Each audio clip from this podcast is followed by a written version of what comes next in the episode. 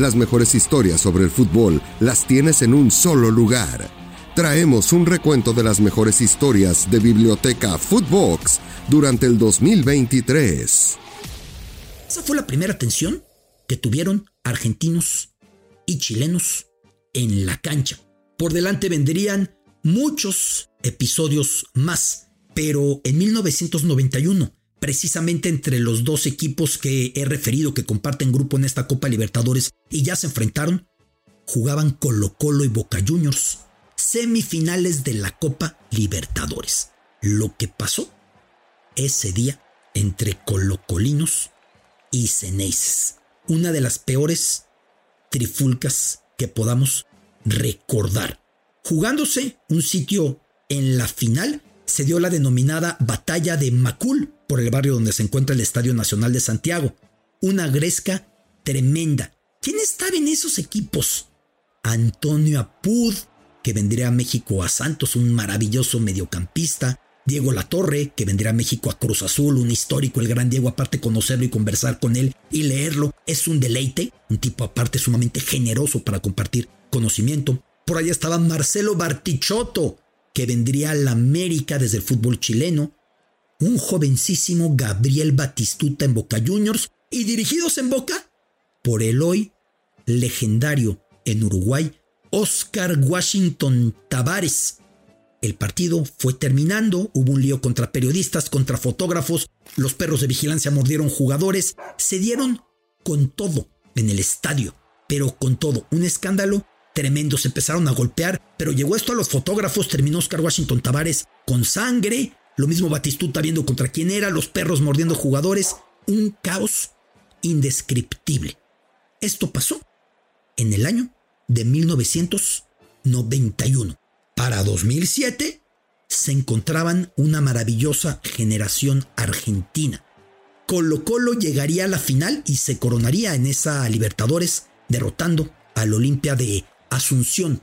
Aquel Colo-Colo que tenía en la cancha, ya decía yo, de Barticciotto, siendo argentino y luego vino a México, y tenía en la cancha a Jaime Pizarro, y tenía a Eduardo Vilches, que vendría a Necaxa. Ese Colo-Colo se coronaría dirigido por Mirko Jozić.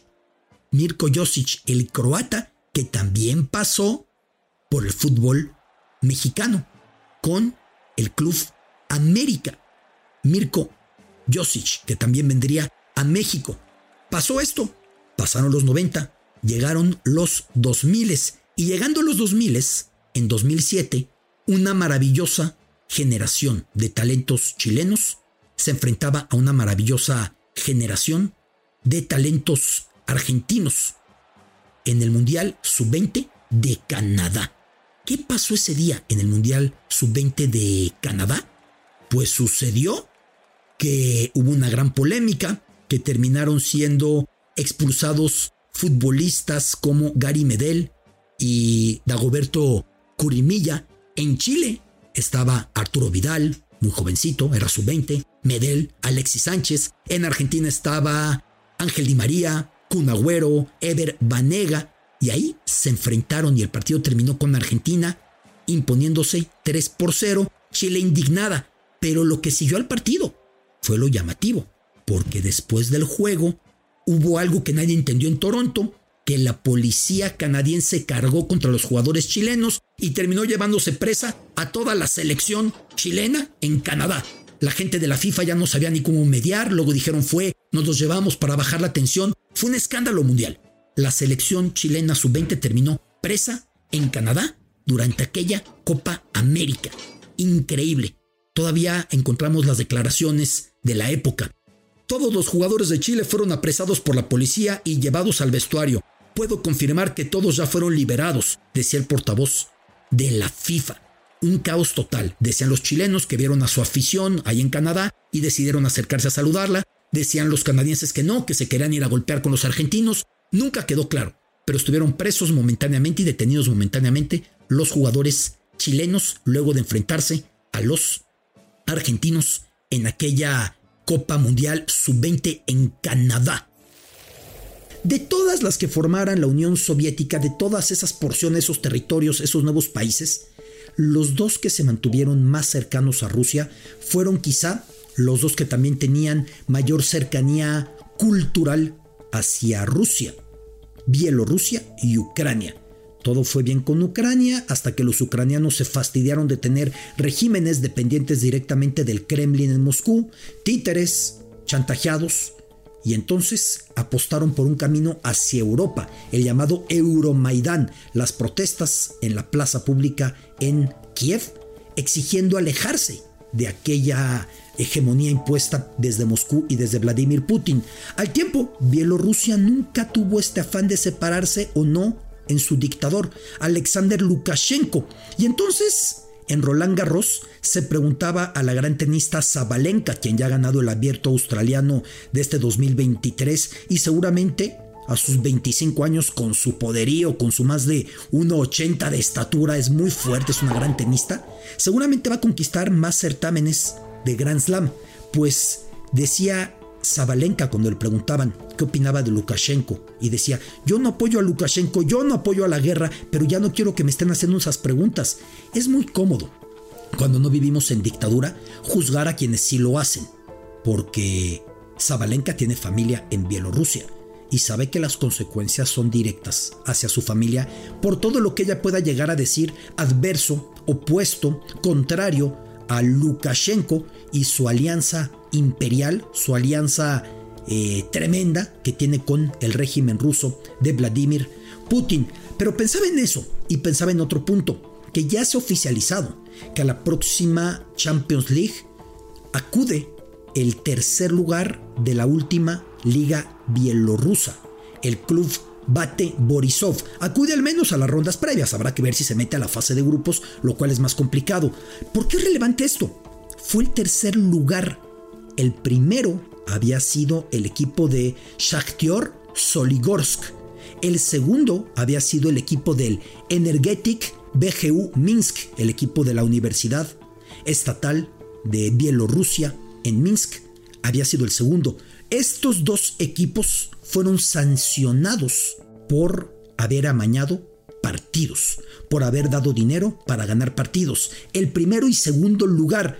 Con eso, el tercer clasificado, el Bate Borisov, el máximo ganador de títulos en Bielorrusia, no fue ascendido al primer lugar. Simplemente se le dio el sitio en la siguiente fase previa de Champions League y quedó sin eh, equipo recipiente, sin equipo campeón esa temporada. Las temporadas en Bielorrusia corren del mes de mayo al mes de noviembre. Por eso en este caso no solemos ver campeón veintidós veintitrés, campeón veinte veintiuno, campeón mil novecientos noventa y ocho, mil novecientos noventa y nueve, porque son el mismo año. Y el título que se sometió a disputa y que se quitó al conjunto del Shakhtyor Soligorsk era el que correspondía al año pasado. Se jugó desde el mes de mayo de dos mil veintidós, concluyó antes de la Copa del Mundo de Qatar en noviembre de dos mil veintidós, y unos meses después, hace unas semanas, en mayo, se allanó la instalación de este equipo del Shakhtyor hasta encontrar los documentos que probaban los pagos realizados para sobornar equipos y que se dejaran perder. Este club Shakhtyor Soligorsk, que ahora explicaré por qué el nombre se parece tanto al de Ucrania, al Shakhtar Donetsk, este club del Shakhtyor, además del castigo de perder el título que representaba el cuarto en su historia, quedó despojado de treinta puntos para la presente temporada y veinte puntos para la de dos mil veinticuatro. treinta puntos que muy pronto va eludiendo, con todo y esa desventaja ya va en menos cuatro, producto de haber ganado hasta ahora ocho partidos, empatado dos y perdido uno en lo que llevamos del certamen bielorruso en este dos mil veintitrés, con lo cual es de esperarse que no logre ser campeón, pero sí vaya escalando para eludir el descenso. Y esta vez con Londres, porque Londres recibe el torneo de Wimbledon, el Grand Slam más prestigioso, con todo respeto al de Australia, que es espectacular, con todo respeto a Roland Garros, que es espléndido, con todo respeto al U S Open, que es por demás maravilloso. Todos coincidiremos en que Wimbledon tiene un talante, un símbolo diferente, superior a lo que podamos decir. Recuerdo que alguna vez que entrevisté a Novak Djokovic, hablábamos sobre lo que había representado para él cuando ganó la primera vez Wimbledon, y me decía: yo quería cortar pedazos de red y yo quería llevarme un poquito de césped y yo quería llevarme lo que encontrara de recuerdo, porque Wimbledon es único y esa es la realidad. Algo muy curioso, porque coincide Wimbledon también con el Gran Premio de Fórmula uno de Silverstone, que no es en Londres, es afuera de Londres, es hacia el norte de Londres, unos buenos kilómetros en autopista. Si logramos salir en un buen horario, podremos llegar desde la parte norte de Londres hasta Silverstone en quizá unos, ¿qué será? Unos cuarenta y cinco minutos, cincuenta minutos en tren, lo mismo. Está muy incorporada esa localidad, pero todo es parte de ese punto magnético que tiene la capital británica para el deporte, pero lo mismo para la cultura, pero lo mismo para cuestiones políticas, sociales, financieras, gastronómicas, de lo que usted me quiera decir. Y ahí ya podemos recurrir a frases tremendas como la de Samuel Johnson, el escritor, que decía: cuando un hombre se cansa de Londres, está cansado de la vida, porque en Londres se encuentra todo lo que la vida puede ofrecer. O podemos pensar en la frase del Nobel de Literatura Naipaul, que cuando llegó a Londres dijo: ya estaba perdido, y creo que sí. La mayoría, cuando tenemos el privilegio de caminar por primera vez junto al Támesis y pisar Londres y dejarnos devorar por su historia, nos sentimos ya irremediablemente perdidos, caídos a manos de esta localidad. London Calling, como dice la celebérrima canción de The Clash, el llamado de Londres. Y por ese llamado empezamos quizá un recorrido que sería de unos ciento diez, ciento veinte kilómetros por la cara occidental, por la cara oeste de la capital británica, por Londres, y en ese recorrido tocaremos cinco puntos fundacionales para el deporte. En el extremo suroeste está el All England Lawn Tennis and Croquet Club, el complejo donde se juega Wimbledon desde mediados del siglo diecinueve. Después, por ahí mismo, llegamos a la meca del rugby, muy cerca, Twickenham, que fue inaugurado a inicios del siglo veinte, mil novecientos nueve, el gran Twickenham. Después, siguiendo hacia el norte, atravesando el Támesis, llegaríamos a Lord's. Es el santuario del cricket, es la meca del cricket desde mil ochocientos catorce, aunque en ese mismo punto, en esos terrenos, desde mediados del siglo dieciocho, desde los mil setecientos sesenta, ya se jugaba cricket. Por ahí jugó el gran poeta Lord Byron, cricket. Lo maravilloso de Lord's es la entrada con unos relieves ante la pared. Ya se modernizó el interior, sobre todo con la camina que aparece en la parte alta. Ahí en Lord's fueron las competencias de tiro con arco en los Olímpicos de Londres dos mil doce, que por cierto hubo un podio con dos banderas mexicanas, algo que solamente ha pasado tres veces. Una en equitación en Londres cuarenta y ocho, la siguiente en marcha en Los Ángeles ochenta y cuatro, Raúl González, Ernesto Canto, y la tercera con las dos arqueras mexicanas, con Aida Román y Mariana Abitia, que de la alianza comercial tan intensa, cultural tan intensa, social tan intensa, hoy se desea pasar a la alianza deportiva. Desde hace un par de años ya existe la Benelig de básquetbol, que es Benelig, otra vez el B y el N de Belgium y Netherlands, la liga de básquetbol que integra equipos de uno y otro lado de la frontera como si fueran un mismo país.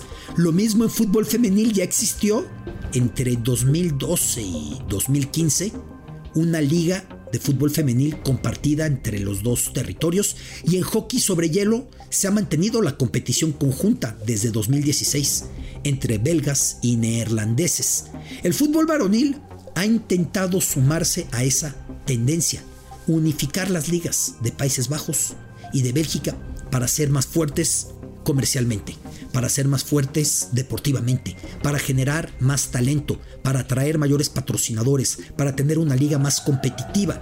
Vincent Kompany, quien fuera capitán del Manchester City y quien es de las máximas glorias del fútbol belga en los últimos años, ahora un gran entrenador, insistía que es urgente dar ese paso, porque de otras maneras su impresión es que los fútboles de estos dos rincones del noroeste de Europa sin esa fusión no van a lograr trascender. Son dos países muy pequeños, hay que entender esa diferencia. Estados Unidos y México, Canadá lo mismo, son de los países más extensos territorialmente, geográficamente.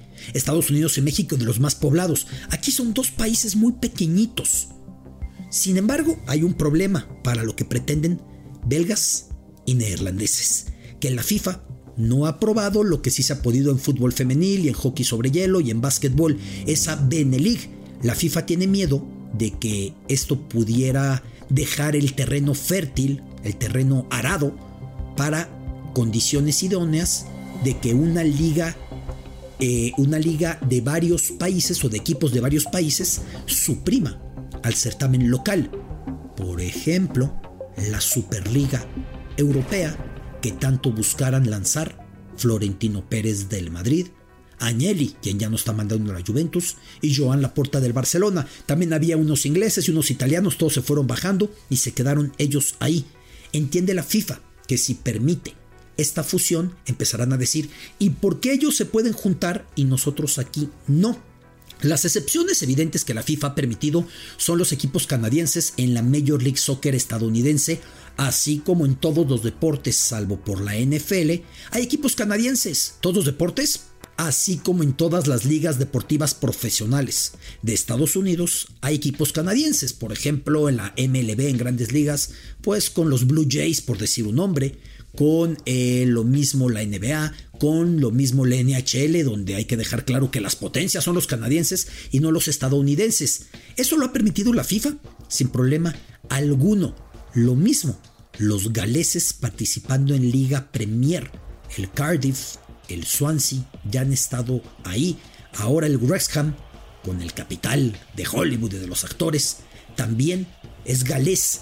Ahí la FIFA no ha tenido problema porque el, el modelo británico es diferente. Es un país de países. Son cuatro federaciones que pertenecen a una misma entidad política. La de Inglaterra, la de Escocia, la de Gales, la de Irlanda del Norte. También hay equipos escoceses jugando en la estructura del fútbol inglés, en las diversas divisiones. También hay equipos ingleses jugando en fútbol escocés y equipos ingleses jugando en fútbol galés según la vecindad. Por eso con los galeses en Liga Premier no ha habido problema.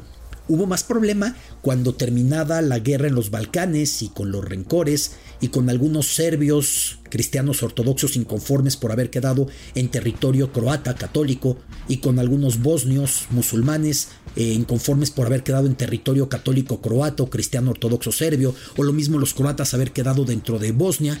Hubo un momento en el que los equipos serbios que habían quedado en la frontera Bosnia jugaban en la Liga Serbia, y los equipos croatas que estaban dentro de Bosnia jugaban en la croata.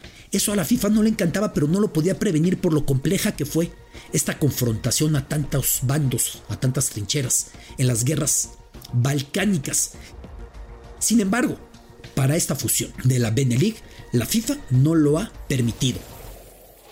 Las mejores historias sobre el fútbol de Biblioteca futvox durante el dos mil veintitrés.